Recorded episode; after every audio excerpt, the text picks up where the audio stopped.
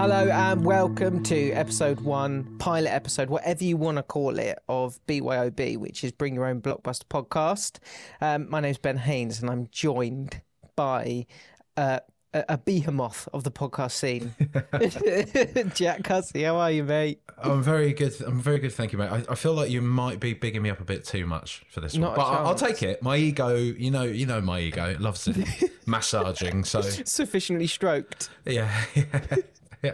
I love it. Do you know what, mate? That I'd written down on the kind of running order. The first thing to ask you, obviously, we'll get into the film that we're going to talk about today in a bit. But the first thing to ask you is, have you been to the cinema this week?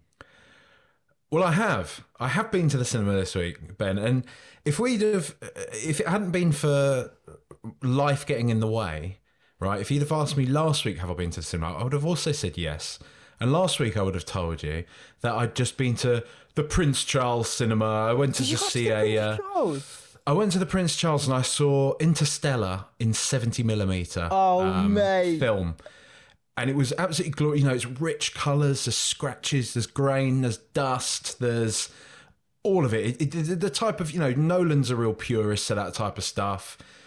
And seeing like Interstellar as well, which is, you know, it, to me, it's like, it's one of his best. It's a great space movie. It kind of, you know, echoes a lot of 2001 A Space Odyssey. The soundtrack's brilliant. Hans Zimmer says it's his life's work. So, do you know what I mean? I'd, I'd love to come on here and talk more about that. However, this week, I saw Cocaine Bear. it's so good, isn't it? And I love the way, like, um, it, it just sort of the way you described it to me over WhatsApp was you you would sort of freed up in the evening, and you were like, "Shall we nip to the cinema?" And it that is the perfect sort of yeah, I'll go and give this like an hour and a half of my life. If you had, if you'd planned it in advance, if it was like two weeks worth of planning to be like, I am going to see that film, it's something completely different. But then again, if you if you don't, if you sort of if if you aim for the aim for the stars and hit the moon, you're never sort of underwhelmed. no, I I think Como nailed it. He called it like, he called it a beer and a Balti film. Like, in terms of like, if you're out with your mates and you're kind of like there, you're like, oh, should we go to the cinema actually? You go and watch it then in that kind of zone. And it's, you know, I'm not, I'm not a film snob and we'll, we'll learn this as this goes along. You know, well, maybe, maybe we'll just die here at the pilot, mate. But, you know, I'll, I'll let everybody know now. I'm not a film snob. I, I like to watch all manner of different films and I can appreciate them on on different levels. I think that's the best thing about cinema, right? That you can you can it can fulfill many different needs. It might be one art form, but it's something that you know for, for many different occasions, right? And Cocaine Bear was it was a laugh. You know, it was good fun. It, Oh, it was mate. stupid. It wasn't. I, I thought the dialogue in places was pretty strained and kind of. It, it's almost. It's in a way, it almost feels like the sort of movie that's been written by AI. Do you know what I mean? It's like can so inputting into like Chat GPT, like please write as a movie that will be very memeable and people can watch after a few beers on a Friday night. And that's kind of what it spat out, and you're like, this is great. It, it's kind of it hits all the right notes, and there's some decent actors in there. There's some decent performances in a way, um, and it's just it's funny, it's stupid, and it's it's it's fine. You know, It's Mate, I fun. love. I, I'm not a snob either. This is the, this is the thing that I I absolutely adore the the fact that one week I'll be going to see something. So I went I went I think back to back weekends at the cinema and saw the Ralph Fiennes film the what the menu on one week yeah. and then and the following week I think I was watching Banshees of Inisherin. So I, for me, I just want to like, I, I just absolutely love that it's now two hours, three hours, say, of just time where you're not on your phone. Like it really, I really, really enjoy the fact that you like. It's one of the few things now that you get to do where you just completely immerse yourself in something else. I, I wish everybody felt that way, mate, because I I find increasingly so when I go to cinema now. I'm seeing, and I'm, I know I'm sounding like the old man that shouts at clouds here, but people taking selfies with a flash on. I'm No, seeing no, like no, the no, no. screen light up in a. I'm like, what are you doing? What are you doing, folks? no. Like, what's I get on? really. Do you get? I, it, I get really arsy because I start thinking about. Look, I'm I'm not going to claim for a second to have made any content in my life that anyone should be watching without being allowed to glance at their phone during it. But I feel this weird kind of loyalty to people who've spent a long time making something that you sort of owe it to just not be on your phone or to not be kind Yeah. of like d- distracted. Do you know what He- I he- mean? Here's a question, man. In a cinema, are you a shh? Uh, No, no, I'm not because uh, like I, I, I, I'm not that in. I don't think I'm that in like any walk of life. When me and the missus go to a restaurant, if something goes wrong or they don't bring out whatever I want, that, that or whatever I've ordered, I'd be like, oh, never mind. That's yes, that's fine. My missus would be like, excuse me, you've ordered, like you've brought the wrong thing out, and then she won't tip at the end. And I, like, and I, I, to me, I just can't deal with the awkwardness of it.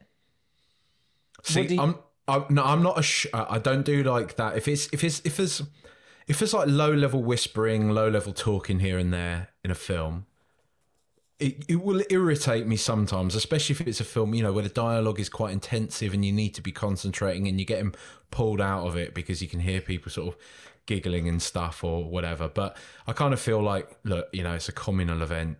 You kind of know what you're getting yourself into with this kind of thing. What I will do though is I will be the person that you know when you got people who are like not just doing that, but people who are like fucking about in the cinema. who are are we swearing on this podcast or are Yeah, not? I, I'm probably going to swear a lot. Yeah. Oh, oh, we're hard nuts on this one, then, are we? I just like I, I don't know what it is. I do- sort of found myself already a couple of times having to just check myself. I don't, there's no real reason to be swearing, but I just can't. I, yeah, we're swearing.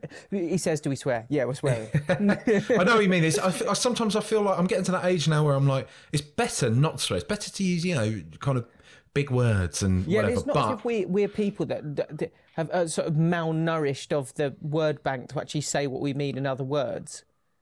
That, but sometimes you just need a good bugger or a bloody, don't you? do you? you know what it That's is? It, It- you know. we're literally like that bit in Bo' Selecta. Did you know the bit where he's like pretending to be Davina McCall? Oh Christ, no, I don't. I don't. I've made this is this has escaped me somewhat. This So one. he, he that is a bit where he he was sort of like. like, He's like, we're live on Big Brother. Please don't say piss or shit or balls. yeah, I do. I, I vaguely remember this sort of thing. Yeah. and now it's like in my head. I won't, won't be able to stop. Pink elephant vibe. Um, mate, wh- why do you, do you want to tell us what we're talking about today? Which film you went for? Well, I thought I thought a, a nice sort of a wholesome one to start on because it's something we you know we've spoken about a lot just as friends, just in passing. Two appreciators of cinema.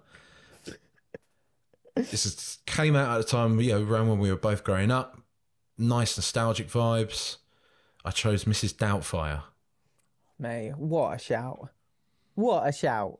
It's just so, like it just honest. It's one of those films. I'm sure it's the same for you. It's so synonymous with my childhood. Yeah, so big much time. of it that I just can't just immediately start sort of placing and and like even just little things like seeing what they're wearing and the music. You know, at the, at the very beginning of the film, they've got "Jump Around" by House of Pain, Yeah. and they're on the table doing the dance. It's just absolutely incredible. Like you say about the kind of takes you back to place. To me, it's you know getting the VHS from Blockbuster and sitting there with your mum and your dad and your sort of siblings on the sofas, tape on.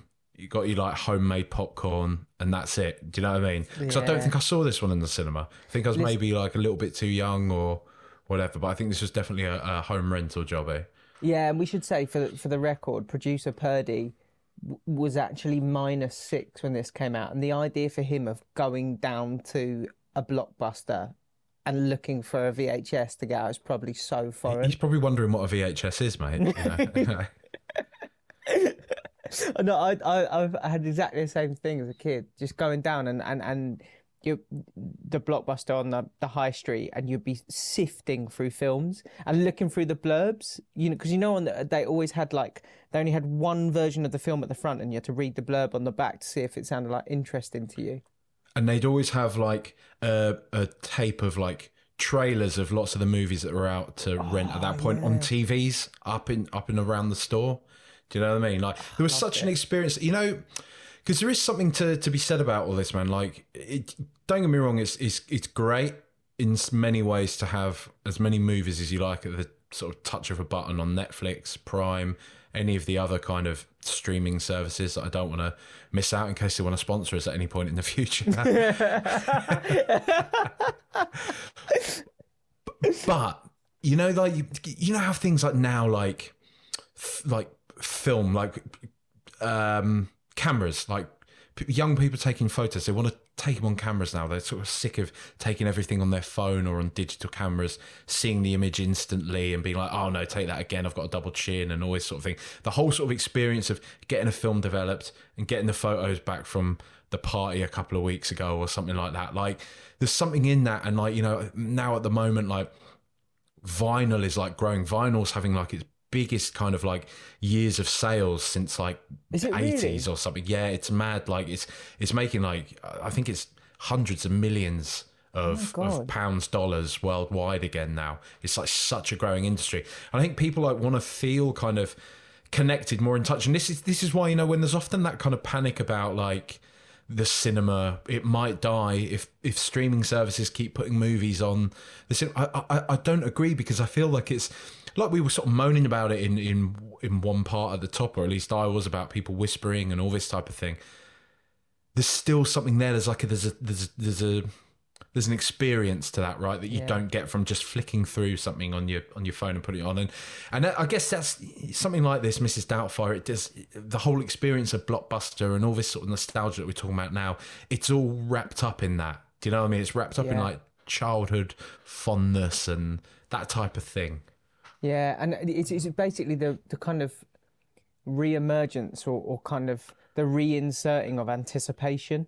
Do you know what I mean? It's that, that idea that you, you, you can't everything is so instantaneous. The idea of going to get a going to get a film actually processed or having to wait for something. Do you know what I mean? And having to hope that it might be good as opposed to just being like, well, if it's not good within five minutes, I'll chuck it out and get the next E- thing. exactly that if if you rent a movie and it's crap you well you watch it to the end anyway you know Yeah, yeah, yeah. And it's kind of, and uh, I don't know. I guess one might say there's a sort of waste of time to that, but then I think it also makes the really great movies feel a lot more special in a way. Hundred percent, hundred percent. And this is one of the like this is one of them for me as well. Um, one of the things that we're going to be doing is basically spoilers encouraged, which is a sixty second synopsis. But since you've chosen the film, shall I try and blast through the synopsis in sixty seconds? Yeah, I, I, I like the sound of that, mate. I like the sound because if we're going to do this, like going forwards, like as a book club type thing, Yeah. it's quite nice to know that the the film that you've suggested has actually been watched by the other person, isn't it? You know? Yeah. Oh, and I took so much. Like honestly, I took so much joy in watching this back. yeah. I took so it was it was there were so many things as well. Do you know what? We're going to get into all of that. I'll try and do it. So I'll try. I'll put sixty seconds on the truck. I'll, clock. I'll try and do it justice. So Robin Williams' character Daniel is basically a jobbing actor slash voiceover art- artist who can't hold down a job. Film starts with him kind of getting biffed from a film um, or biffed from a voiceover job because he basically wants to have a moral compass and a character on screen is starting to smoke and he doesn't like it. Um, goes home and then decides to have a mad, like absolutely bizarre birthday party for his son uh, where farmyard animals are involved. It's all a bit wild. His missus comes home and she's like, Look, I've had enough of this. You are a nonsense. And then the entire film basically follows the process of the couple split with a twist that Robin Williams basically decides to become a cross dresser and go to become nanny for his children um, via the name Mrs. Doubtfire. And then essentially chaos ensues. His missus gets a new partner. He tries to get in the way of it, nearly kills him. Um, and yeah, do you know what? I, ca- this is impossible. There is so much to this film, like to even sort of get into to try and spoil it in 60 seconds. It's just like, it just is. It is so wild and so bizarre, yet at the same time, the thread of it, when I watched it back, just made so much sense. It is it's surprisingly multi-layered for a film that was kind of billed as just like a Robbie Williams kooky comedy, right? Yeah, it, it- like uh, the thing is, it- obviously Robin Williams is is a is a he's an absolute like yeah, he's just an icon, and and I there's very few Robin Williams films that I would not sit through still. But at the time, I'm I'm sure it would have just been deemed as just another like oh it's another light comedy with a with a guy pretending to be a woman as part of it. It's real peak of his powers though. This one, wasn't it? You know? Yeah, and and there's so many little bits in it that just kind of transport you straight away, like instantly, just kind of just little moments, little bit. We've sent each other about fifteen clips today of little things that just little things that just caught our eye. Um, what did you? So I've uh, kind of I'll put my cards on the table. This for me, I'm not saying this is a perfect film because I've been told off by Purdy for saying that it's perfect, but for me, if I was going to put this on the popcornometer and be like, how many popcorns out of five, I'd give this five straight away. And I totally am aware that I'm biased and I'm totally aware of the fact that it's because it scratches an itch for me from my childhood. But what is it for you? Oh, it's definitely it's a five.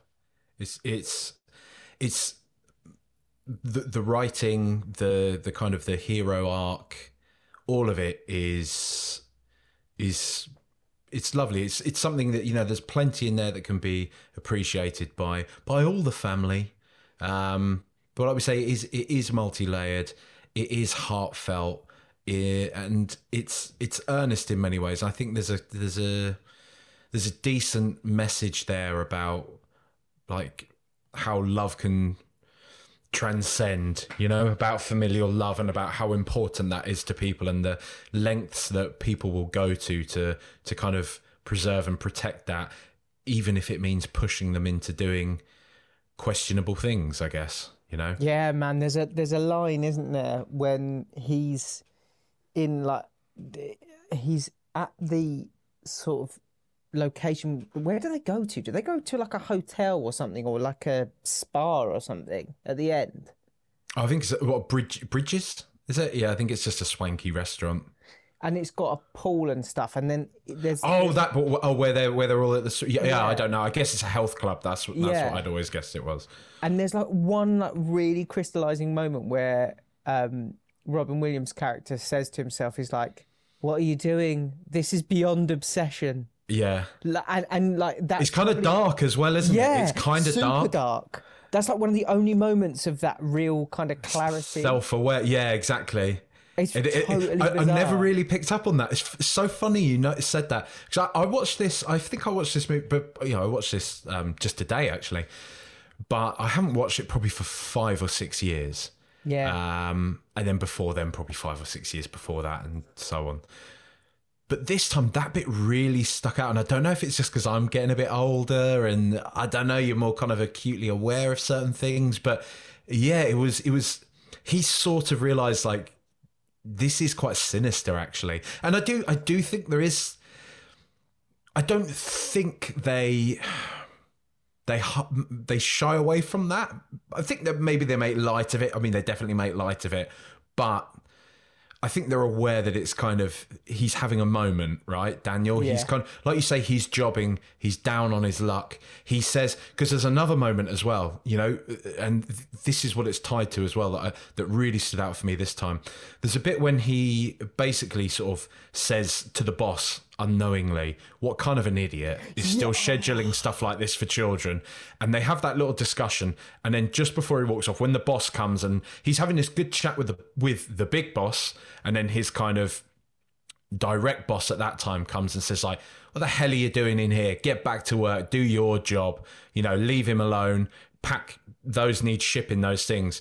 And he just sort of says to the to the boss do you ever sometimes like just want to have a snapshot of your life and just think this is not my life yeah you know and oh, i'm kind of like whoa but, but also you know the fact that he was addressing that to like the big boss as well yeah It's so bleak. Like it was so like, and it's really weird as well. It's so true what you say. There's so many little things that jumped out at me that was like, there's no way as a kid that I would have seen that. no That line would have just gone over my head, like completely over my head. And that's the thing. There was so much of this that just reminded me of like watching The Simpsons. Yeah what I mean? I, know, Things- I do know what you mean yeah When you were a kid and you watch Simpsons, you laugh at maybe something that Bart would say, and then now you find homer yourself dropping a bowling ball on his foot or something Exactly. And now you find yourself seeing Homer say things and you like just feel completely aligned with with the things that he's saying. You're like, this is mad. And like I said it to you earlier on, but like it does make you feel like God, I'm actually getting old because I'm starting to see the things. Like there's that conversation that he has. Um, so it's like I don't know, maybe midway through the film, where he's having a cup of tea as Mrs. Doubtfire with his ex-wife, and they start getting into the stuff that that she liked and didn't like about him. And like he's just let a couple of little times where he just lets the veil slip just a little bit, and his voice kind of changes as he's asking her questions because he sort of forgets to ask as Mrs. Doubtfire. And like that whole bit of dialogue, I don't think again, like as a kid, I just would never have seen what that was doing to him. The fact that it was like it's like that weird thing that you do sometimes where you're like, I, I, I shouldn't want to know, but I want to know. Can you just get on and tell me this stuff so that I can get on with feeling dreadful about myself? Do you know what I mean? Yeah, it's it's funny, isn't it? Because the interesting thing about a movie like this and having kind of grown up with it, like the the entry point to this film being as a child, you've obviously watched this thinking, you know, what if that was my mum and dad? What what if that kind of thing happened? What if Robin Williams was my dad? But now, like you say, the older and older you get, you're kind of thinking like, God, what if my partner was saying those things about me? If I found out that for years she was crying herself to sleep and was so desperately unhappy, I thought I was just like this funny, happy-go-lucky guy, and actually my actions were really making her upset to the point where you're kind of like, because she goes from being billed as like the baddie, really. The yeah Miranda is it Miranda I think Yeah, yeah, yeah, yeah, yeah. she's kind of billed as the baddie and when I was watching it at f- like at first I was watching this I was thinking like god this I know we will talk about this type of stuff a bit a bit later on but this part maybe this hasn't aged very well. The whole kind of like Robin Williams is the happy-go-lucky dad and she's like the battle axe and she's this kind of nasty woman. I think god that feels a bit 90s you know it feels like that's kind Yeah. of not great. But then you sort of see they start to scratch into it and you start to realize that like in a way and i think he becomes conscious of it that his behavior was pretty toxic as well you know? Mate. and i don't think they hide from that Th- This is one of the questions I was going to ask you. I was like, you know that peep show meme? I'm like, is he the baddie? yeah you know and I, I i think i think what the film does quite well is it just it's really at the end it's showing you that no one's really the baddie that people just people change people grow and they can still be you know it's like the the the closing monologue in the film which sends it still sends a shiver down my oh, spine really when robin williams is reading that letter out. And you know the, the final shot of the, of the film obviously now everything that we you know everything that's happened with robin williams since when he just says bye bye and it fades to black you're just kind of oh. like it, it's choking me up even like thinking about it a bit now. But you know the whole sort of point around that it really felt like they were trying to show you that like love changes it can grow and it can it can recede in places but it, it doesn't mean it has to mean nothing you know? Yeah, it, it can take different forms it can take different shapes and where there is love people can find bridges and people can find ways to make things work and they can transcend whatever moment they're in at a certain point in time you know I know it sounds a bit corny, but No, it's no, kind no. of it's a corny kind of film in a way, but I think it's done really well. You know, It doesn't feel nauseating at the end when he's No, like when he's reading that letter out. You don't you don't find yourself kind of sitting there being like Ugh, bucket of yuck. But there's another there's another really interesting thing in that. So I had exactly the same experience watching it back. That I was like, oh god, maybe he's actually a bit of a tosser. And as a Mm. as a kid, when I was watching it, I was like, "Who wouldn't want a birthday party like Yeah. that with farmyard animals everywhere and dancing on the tables and like just it all kicking off and the police outside?" You'd be like, "That's the dream birthday party." But it challenged me as well in a little way. I was speaking to someone else about the film, saying that we were about to do the pod about it, and she was like, she said, the person I was speaking to said, God, and, and, and the way as a kid that you thought Pierce Brosnan was this nasty piece of work. And actually, he's this dude who's like coming in and he's like a really nice guy and he wants to take them to nice places and, and, and sort of actually seems to care about the kids in a nice way as well. With one exception, where there's that galling line where he calls Robin Williams' character a loser. Guy's a, he says it a, guy's a loser, you know. he does says it in such, such a horrible way, and then that, that's where you get the, the, the run by fruiting, where he just absolutely What a line. pelts him, unbelievable. Like there's a lot, and the other thing is a line directly before it as well, maybe thirty seconds before. he says, "Touch me again, I'll drown you." It's you know what I, I, I still think Pierce Brosnan's a bit smarmy when I watch it. I kind of you know he kind He's he's, for it, isn't he knows what he's yeah he really is as well. Look, Natty, that's called liposuction. because he's because he's as well he's handsome but he's not too handsome. You know Yeah, he's he's, like. that. And like just- yeah, he's- professional he's as well, for it. successful in his job, but not like a, he's not like an actor or an athlete. It's like just he's just he's basically Robin Williams but better. And I think there are there are sort of nice moments as well when you're singing that. You know, we're talking about how like because I do think one of the big themes in this film, obviously, I mean, it's quite physical with with him turning into Mrs. Doubtfire, but it is about like transformation. It's about people changing. Um, and it's about like people's lives changing, and you even see like that in the character of Pierce Brosnan. You know, when he's at the bar with that other sort of old ball bag who's like, "You settling down," kind of thing, and he's like, Yeah. well, you know, man, like I'm I'm nearly forty, and you know those kids are great. I love them, and you, we obviously understand that they've dated previously or something like that, the two of them, and it's not worked out for whatever reason, but they feel like they're in a better place now to to, to try that again, and it's. Yeah, I mean it, it is funny, isn't it? But to the to the point of like, is is is Daniel the baddie? You you, you know, his actions are that he he calls the judge's sentence at the end despicable, but you're kind of like he's kind of from the outside, mate. You know, a lot of what he's saying is kind of on point. You've you've you know you've been really Genuinely batshit. yeah duplicitous, and it's it's you know it, it- would be worrying behaviour in in real life, and uh, you know it's uh, it is a light film, right? And it's definitely it's a definitely a product of its time. It's very nineties, so they probably don't you know feel they didn't feel the need to fully go into you know they didn't have the the the the, the monologue scene where Daniel's looking in the mirror and wondering what, what the hell he's doing and where his life has has gone to but I think that's the I think one of the real sort of joys about this film is like how kind of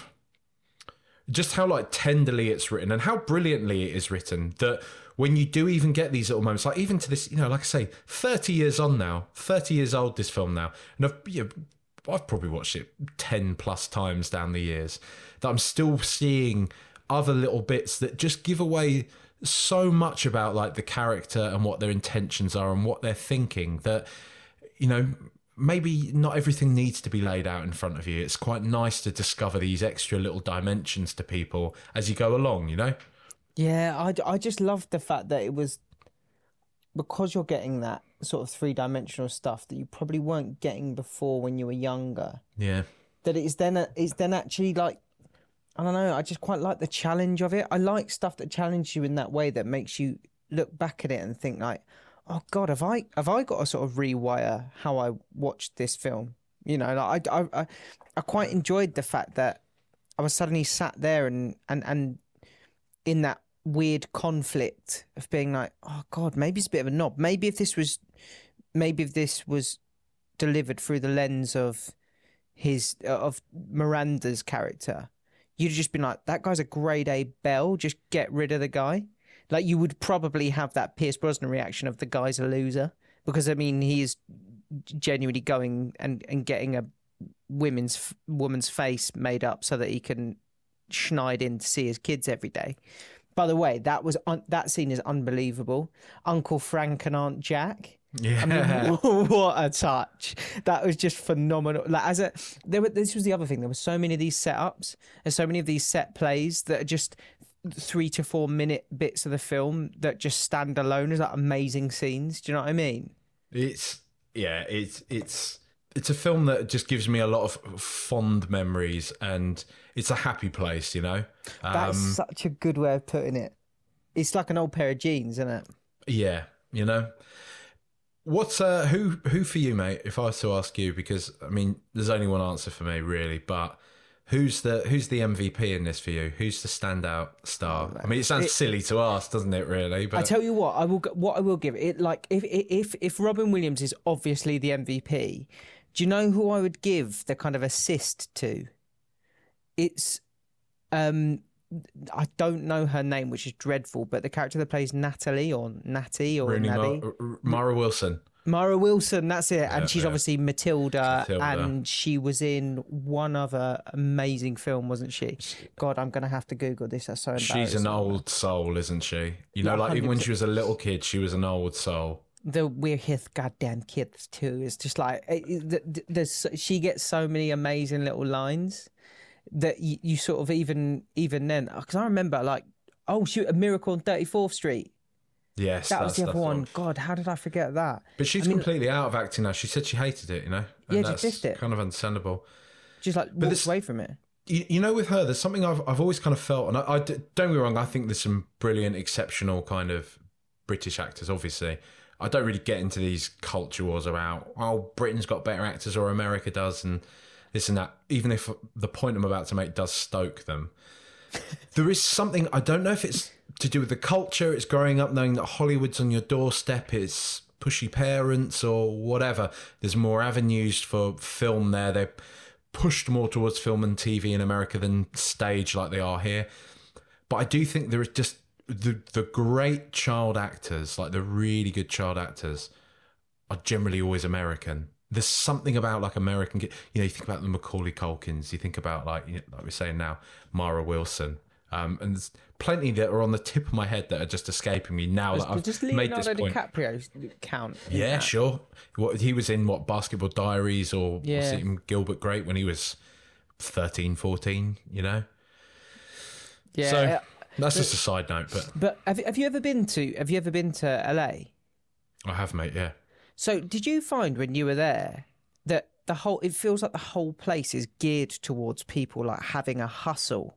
Like everyone's geared toward like they do their job and then it's like no, but I'm actually I'm actually in Hollywood. I'm a writer or I'm Yeah. a actor or actress or, or whatever.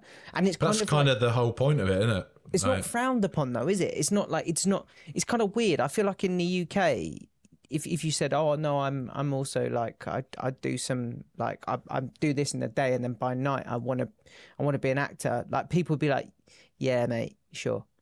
But that's uh, yeah. I mean, that's it's part of our culture, isn't it? We just we don't like the idea of people kind of lifting themselves above their station. it's always been the kind of the, the British way, you know. It's and we we reward the truly exceptional people, but we don't like the idea of anybody who is not immediately successful trying to do something more. You know, this is probably going a bit. This is going a bit deep, isn't it? You know, talk about Mrs. Doubtfire here. you know? What about the bit where he goes for a piss and his son sees him? Yeah. Um, the, do, do you know what? I, like, I'll, I will come back then because like it, I, it feels wrong not to do a bit of a deep dive on Robin Williams Yeah, because yeah. this is just unbelievable. There there are points in in this where he where I. And I mean, you sent me one of the moments earlier on where it is laugh out loud funny, like uncontrollable laugh out loud funny, just by something that he just, it'll be a look or, or a noise or an impression. And you just find yourself just in fits. And then equally, you find yourself five minutes later nearly crying. Just Yeah. unbelievable. He's, he's, he's, it's, it's, and I mean, I'm, I, I, I could pretty much watch anything that's got, like, I think about Good Will Hunting or go to the furthest opposite end of the spectrum and like his silliest films, what would that be like? Flubber yeah. or Night at the Museum or Well, you've even got some, Aladdin like, or Pat, Patch Adams that does both. Patch You know, Adams. like both. Did you ever see of- the film Jack? I did. Yeah, yeah, yeah. Like, I mean, even that, like, there's so many of these films that just like, but I think this, I think if I was gonna, is this, do you reckon this is up there with his best? Yeah, I, th- I think I think this is real peak of his power stuff. because I think the thing that he doesn't get with um, Good Will Hunting is he doesn't get to do as much of the kind of comedy stuff. It's like an ama- like it's amazingly deep, and I I love that film so much. But I don't think it like this. The range of it is just ridiculous. He's yeah, he's brilliant, and like you say, in terms of like you know, you're laughing and one the next moment crying. I kind of I feel that just like not from what the film was like. I do I find I find it like a weirdly emotional thing watching Robin Williams films now, knowing Yeah. you know his his ultimate fate, and you know it's it seems like such a such a sad end for somebody who brought the world so much joy. You know, just such a a, a figure of our childhoods, you know, people our age anyway. Um, and I, I would imagine, like, you know, a lot of our parents loved him. You know, it's, I think it's, it's the funny thing is, you know, and I, I, I actually stopped it because I didn't, I didn't want it to pollute my old like memory of him. But if you even look at some of his old stand up, it's, it's really quite like explicit. It's really Yeah. like, Yeah, it's really yeah. vulgar. Um, Yeah. There's, he does a whole bit about like cunnilingus and how like because he's so hirsute, you know, and it, whatever. It's I sort of stopped it because I was like, I don't, I like, I, don't- I No, don't want to see. Robin Williams No, talking this way, this. you know. But Yeah. uh, obviously, you know, I, I think it, my parents like you know whatever Mork and Mindy and stuff like that he was in and. I don't know. He's just he's he's he's such a he's such a loss, and it's so. I think it's so like keenly felt by so many people. You know, Sort of weirdly visceral with him. I don't know, but it's sort of weird. You sort of felt like you knew him. Do you know what I Yeah, mean? It's such a yeah. strange thing to say, but you almost, even when you just see him on like chat shows and stuff, that energy. I think it's the the energy thing, right? Is that he just everywhere was just bursting with energy. You sort of so infectious, and when you see a film like this, there is this horrible realization that you're what you're, this is a time capsule, and that that time has got a lifespan with an end point. And it, it, it, I always think when you watch, if you watch back old series, and you go back to series from that you used to watch when you were a kid, you know when they kill off a main character, yeah, and it's like you can't ever take that back. You know that that then exists and will always affect the way in which you watch that series back because you know what's going to happen to that character. You know that whatever happens throughout the thread of their kind of narrative in the in the show, they're going to die at some point. And I think that's one of the reasons why when you watch this, it kind of really challenges you because you're like, oh god, this was this was kind of I mean, so this this film's thirty years old this year. How long ago did he die?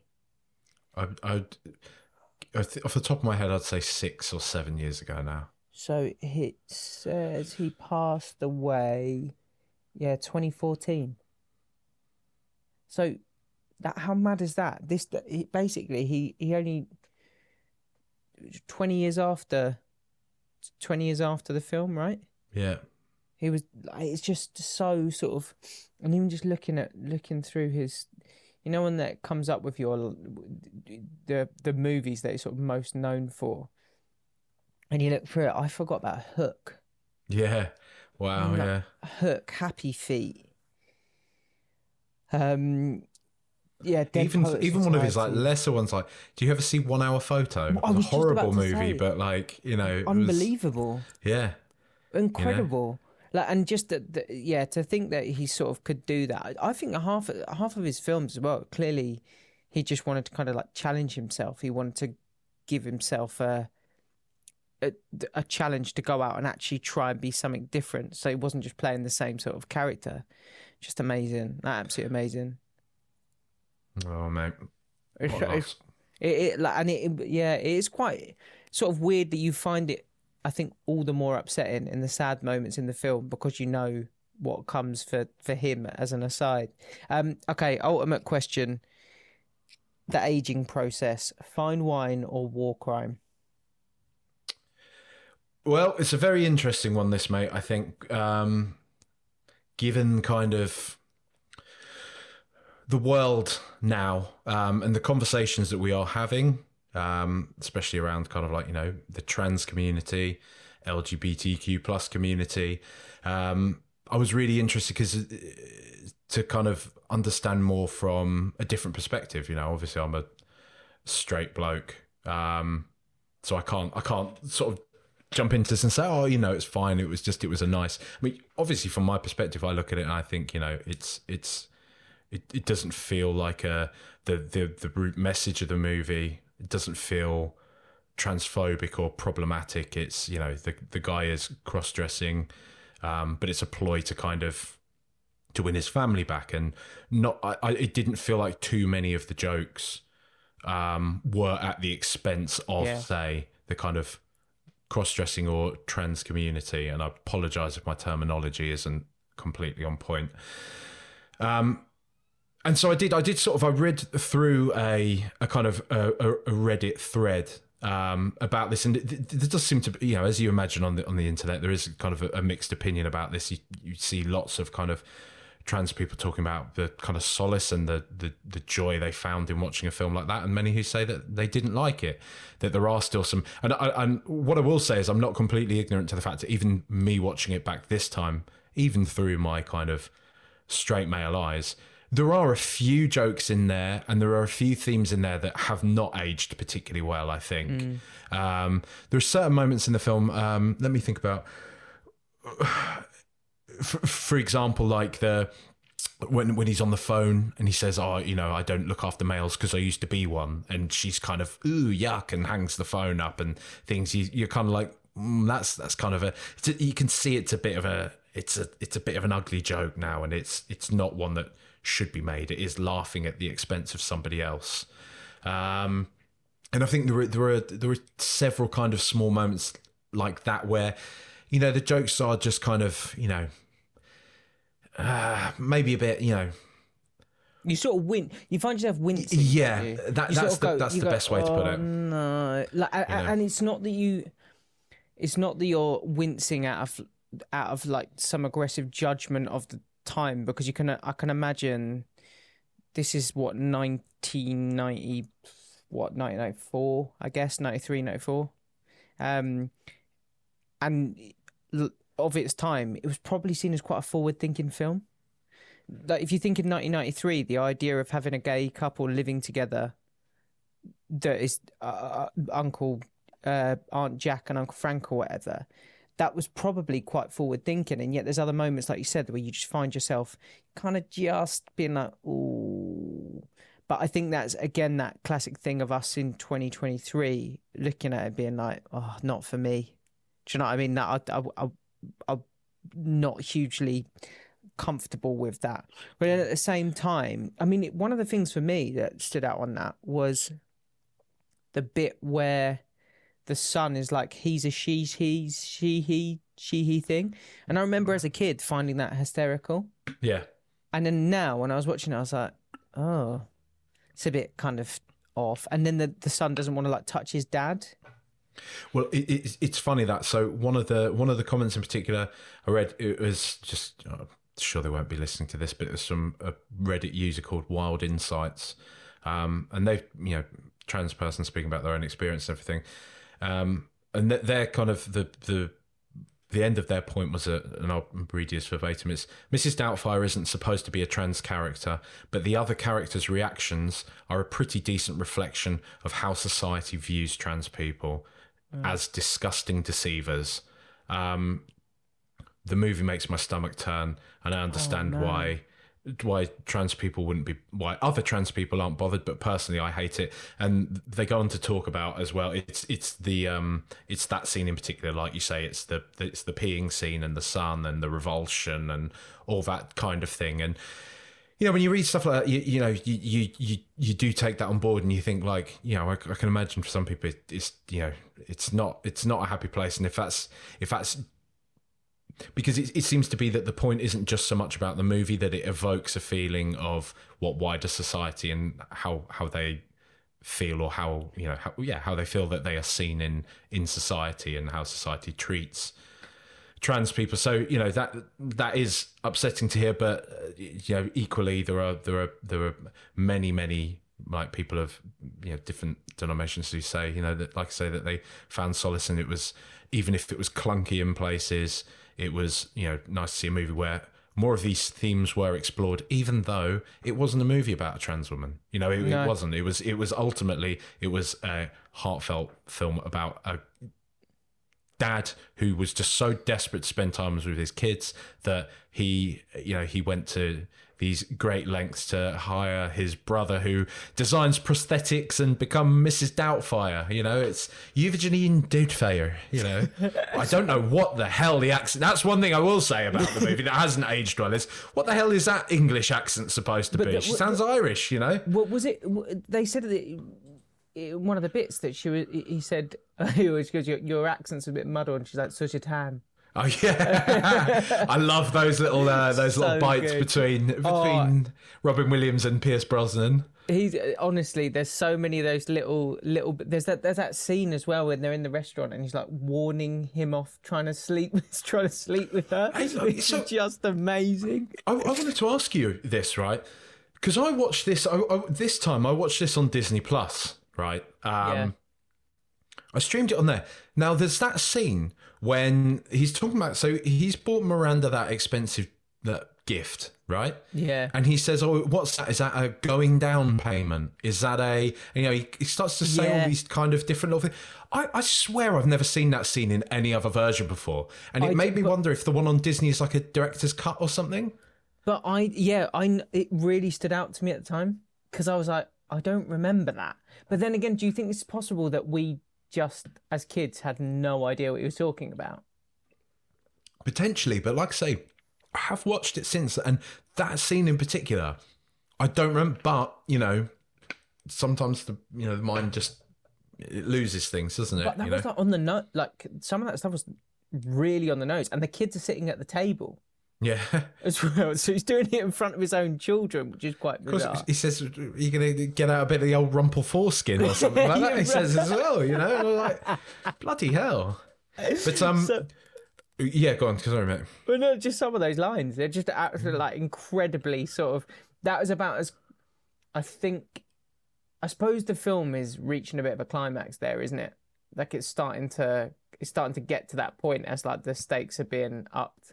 So I guess he's kind of maybe you're meant to be seeing him getting more and more kind of, and he's also getting absolutely hammered as well, which I Yeah. like, which I just the bit where he falls off the chair is just magnificent, and then they have to fish his teeth out of the out of the glass. Um, the the one of the sorry, go on, mate. I just wanted to say ask you very quickly, yeah, because I'm very conscious of the fact I I completely stole the kind of fine wine or war crime um, thing from you.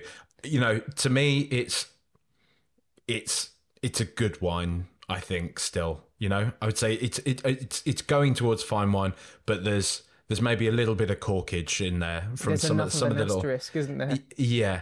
How uh, what what do you what do you feel about it, mate? So there was this uh, this video that I sent to you, which was of a a, a guy in drag at a Graham Norton filming, um, sort of saying that Mrs. Doubtfire was a sort of like a, a hero for him, and like I I my missus is a huge fan of RuPaul's Drag Race, um, and it was one of those weird things that made me realize sort of I felt ignorant for realizing it when I did, which was when we were kind of like prepping for this. That I'd never thought about it from that point of view.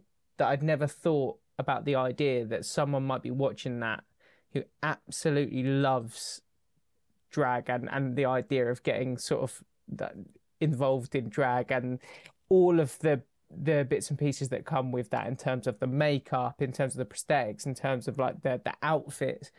And it just never it never even struck me before that that might have actually been on some level an inspiration for someone. And the, one of the big things with drag is that comedy is huge within it. Like you, you, you're not just a, you're not just a character. The idea is that you should be making people laugh, but you should also be able to sing. And he in the film is obviously like enormously talented as well. They kind of don't dive into that too much, but he does sing within the film, and he does like really f- funny bits of improv, and he does that whole skit with the dinosaurs as well Yeah. Which I just sort of again I'd completely forgotten about. And so that was that was really eye opening for me. That was really interesting, and that kind of meant that I was kind of like, oh, okay, there's another element to this. Equally, there was enough moments, like you said, where I winced, where I thought, oh, that made me think, okay, I need to probably check my how I've interpreted this film because we only ever see it through our lens, right? You see it, Yeah, yeah. you see it through your lens, how you watch it and how it impacts you. And then I, I know it's similar for you, but I absolutely love when I go away from the cinema. I, I, I love the conversation after it. Whoever I've mm. gone with, I want to I want to get stuck in. I want to Yeah. I want to tear it like tear the meat off the bone sort of thing and really get stuck in on what the film was saying and what it was trying to do. And I think those little bits that make you wince.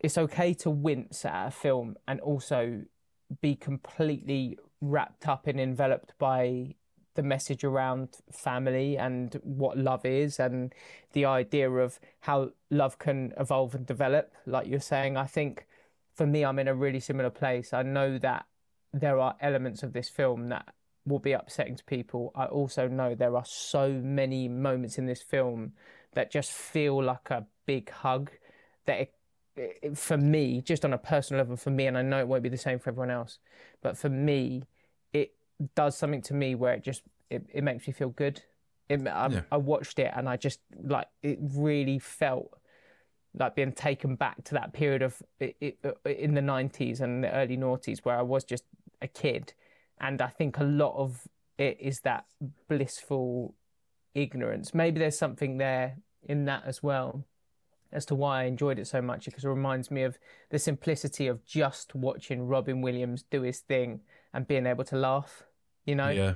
and just kind of the simplicity of that and not thinking too far beyond it. But yeah, for me, I'm I'm in the same boat, mate. I think it's a, I think it's a good wine that I enjoyed drinking. It's like one of those wines that you have on holiday and then you come home, you drink it, and you remember where you were when you drank it. Yeah, yeah.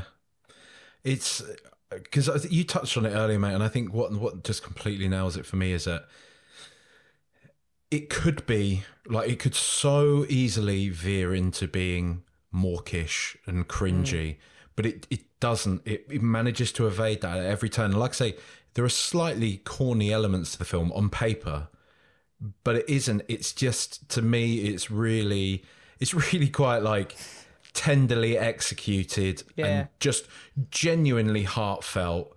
And I think, I think to be honest, I think the performances are strong across the board. The kids are great and everything, but the you know the beating heart of the film is Robin Williams, and it, it's it's films like this that just really, again, it just emphasizes like like you're sort of saying, what a talent he was, and just what a huge loss he is. You know, and it, it I can only sort of say it so many times because he's just, you know, he's such a he's such a hero of mine. You know, in many Yeah. ways.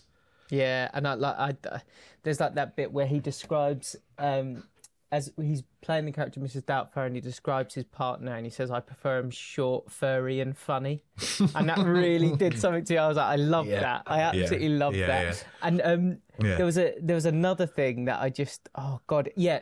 For example, you, the point you just made where he, slams his head into a cake and claims that it's a face mask. and, equally, there's the moment where he, he catches he, he, he's getting he's running in and out of the bathroom to pretend to be both characters at once so he can have the meeting with his boss and also be with the family and, and stop his wife from getting off with Pierce Brosnan and he leaves the mask on and catches a view of himself in the mirror and you sent me the video of of, of that moment Oh, it, And- it kills me every time. your laugh it's like guttural uncontrollable laughter Can we can we clip that on? Can we we can Mate, we're allowed to use to. fair use, can't you? You can put little bits in there. Yeah, we'll clip them. We'll send that it's to, to producer Purdy. Yeah, uh, absolutely. And it, it just hearing you laugh, there is such a joy in the idea of someone laughing in exactly the same way that you laugh at the same thing, because it's so unspoken. You know, it's just and he doesn't. There's no line of dialogue. He just catches this glimpse of himself in the mirror and uh, scre- just screams. It's just Like, perfect. It, it- every honestly, every single time, ever since I was a kid, it's just I found it hilarious. You know, it's the way he does it. No, the- and that's just it for for Robin Williams. It's like there's the delivery of like the certain little lines. You know, like after he's just performed the Heimlich maneuver on Pierce Brosnan, the face is down, and he just says he turns to Miranda and just says, happy birthday. You know, just uh, the delivery is so perfect. But then, even with like the the physical comedy, the physical theatre of it, he just he just nails it all. And I tell you what, I just I love about this because you you've heard about stuff like you know from when they were recording Aladdin or when when they were workshopping Aladdin. People were just like, well, we had the script, and then Robin got his hands on it, and it became a very different thing in many places. You can't help but think, right? He probably had the script and like you see, you know, like the moments, either that moment in the restaurant or the moment with the cake and stuff, where they're like, well, we've got this bit, and he, Daniel, he's got the, the visitor from the, the courts who's come to watch and she's brilliant by the way. Yeah she is. And she's gonna bump into very sadly she actually passed away in 2001 oh, no um just on that note yeah.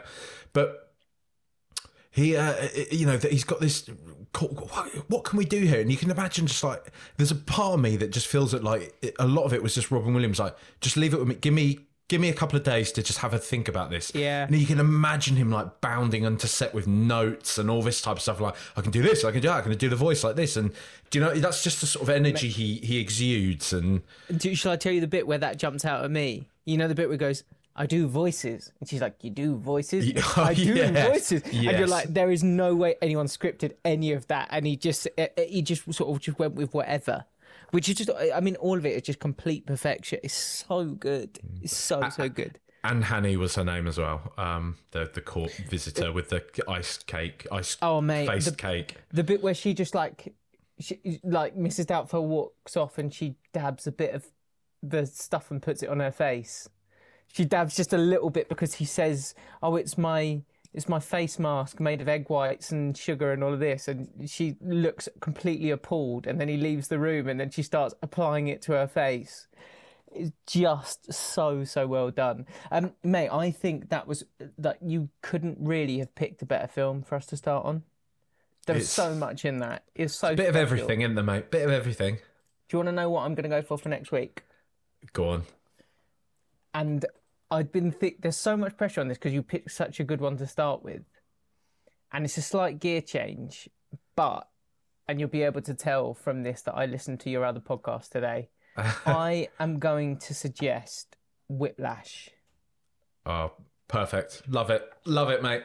Available to watch on Netflix at the moment in the UK, I think. Let me just check that so that I don't give you incredibly incorrect information but there's so much to get into on this one as well that I know y- you and I will have an absolute field day with it. Yes, yeah, so it's on Netflix at the moment and can be oh. watched if you if you've got Netflix f- free of charge. Just to just to jump in at this point, mate, before we do go, Mrs. Doubtfire, I'm going to ask you Rotten Tomatoes critic score and audience score. What, oh, what are you guessing Mrs. Doubtfire got? So I'm trying to I'm trying to work out whether it's because it's now 30 years old, whether it's been whether it's been manipulated up and down. I would say 80% Rotten Tomatoes. So is that your critic score? Yeah.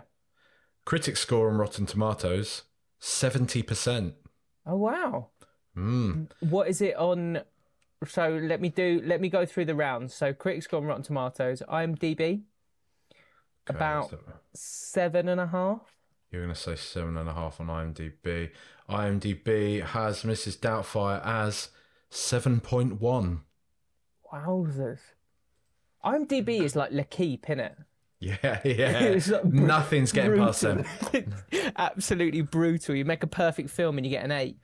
Um, what about Metacritic? 53%. Oh. How brutal. Brutal. And then, okay, and we should probably add in the BYOB rating. What are we going to give it? Five popcorns out of five, mate. Done deal. Absolutely magnificent. Um, we need to make sure that we've got some social channels for people to subscribe to us on and follow us on, and all of that hullabaloo. We can we can rec- we can record a little bit once we've done that, right? Love it. Yeah, this was do magnificent. What Loved a touch! It, Rate Love and it. review us, please.